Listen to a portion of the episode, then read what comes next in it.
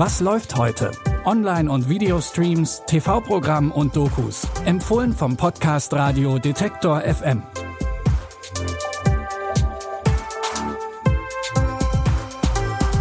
Hallo und herzlich willkommen zu unserer Sonntagsausgabe am 5. November.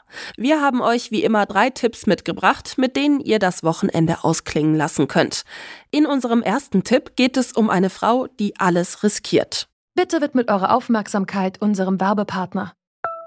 Sucht ihr gerade Mitarbeitende? So geht es ja sehr vielen Unternehmen. Aber habt ihr es auch schon mal mit Indeed probiert?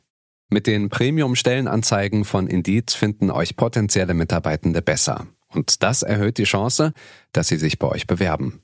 Klingt interessant? Dann könnt ihr euch jetzt mit dem Link in den Shownotes 75 Euro Startguthaben für eure Premium-Stellenanzeigen sichern.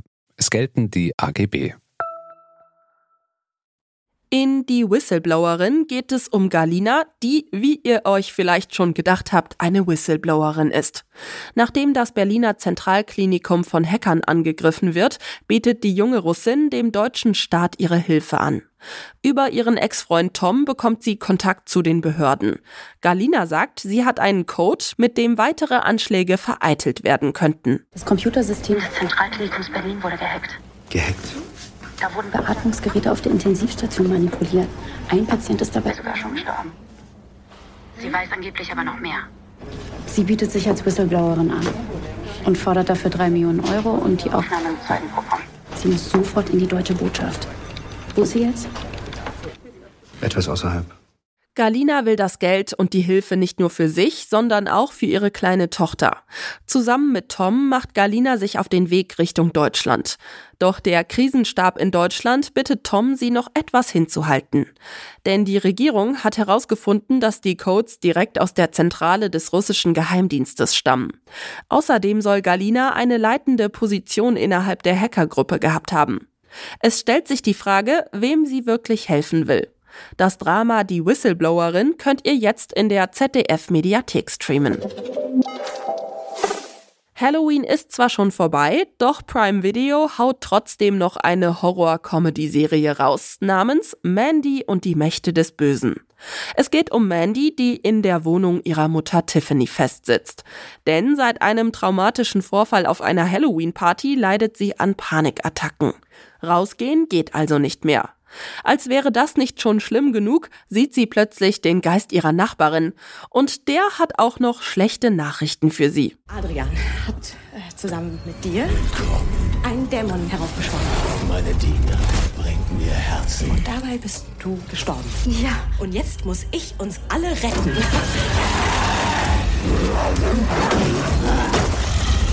Ich bin Nageldesignerin und ich kann Ihnen helfen. Du kannst dich mir nicht entziehen. Ja, genau. Ich habe gedacht, das ist hier mein Traum.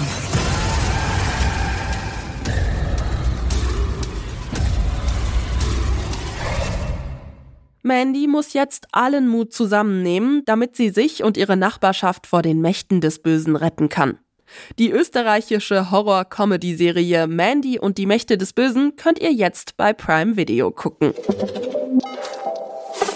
Von Österreich geht es jetzt in die Hollywood Hills. Hier stehen die Luxusimmobilien, auf die sich die Maklerinnen in der Reality-Show Selling Sunset spezialisiert haben.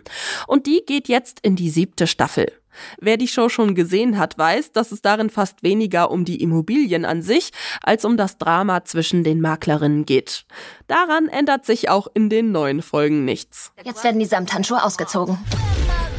Es wird sich zeigen, wer eine gute Maklerin ist und wer nicht. Die anderen müssen sich anstrengen. Ein Haus für 22 Millionen. Oh, wow. Hammer. Das beste Bad, das ich je gesehen habe. Kann ich die Nummer vom Erfinder haben? Das Immobiliengeschäft läuft im Moment etwas schleppend. Wir müssen also noch härter arbeiten. Eine neue Zeit ist angebrochen. Eifersucht und Neid sind wieder zwei vorherrschende Gefühle unter den Maklerinnen. Daran kann auch der Trip nach Cabo in Mexiko nichts ändern. Dort hat die Oppenheim Group nämlich ein neues Büro eröffnet und die Teams sollen sich kennenlernen. Natürlich gibt's aber auch das ein oder andere Luxushaus in LA zu bestaunen. Streamen könnt ihr die neuen Folgen Selling Sunset jetzt bei Netflix. Damit sind wir auch schon wieder am Ende dieser Streaming-Woche. Wir freuen uns aber, wenn ihr auch in der kommenden Woche wieder dabei seid. Wie immer gibt's jeden Tag drei neue Streaming-Tipps von uns. An dieser Folge hat Jonas Nikolik mitgearbeitet. Audioproduktion Henrike Heidenreich. Ich bin Michelle Paulina Kolberg. Wenn ihr mögt, dann bis morgen. Wir hören uns. Was läuft heute?